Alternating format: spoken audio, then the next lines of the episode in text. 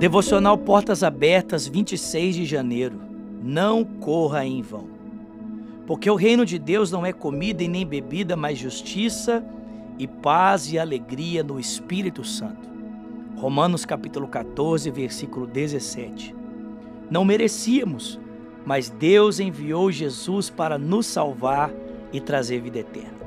Que possamos agradecê-lo, colocando nossa esperança somente nele que não sejamos apegados às coisas desse mundo que são passageiras, que não depositemos nossas, nossas expectativas somente nessa vida, mas no reino de Deus, onde a justiça, a paz e a alegria duram eternamente.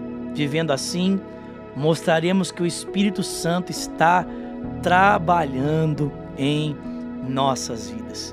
Que privilégio nós temos de vivermos uma vida que vai reverberar para a eternidade. Sabe, podemos viver uma vida voltada apenas para essa vida, mas podemos também praticarmos, temos ações que irão reverberar para a eternidade. E a pergunta é: como podemos fazer isso?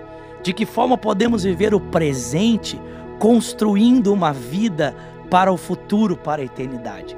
E Paulo nos ensina: a única maneira é vivendo no Espírito. Paulo diz que se vivemos segundo o Espírito, o Espírito constrói em nós frutos que apontam para a eternidade.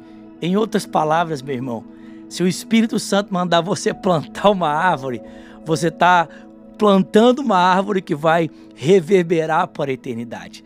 Se ele pedir para você construir uma casa e você construir uma casa, você está construindo uma casa que vai reverberar para a eternidade.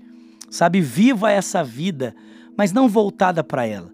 Viva essa vida construindo frutos que apontarão para a eternidade.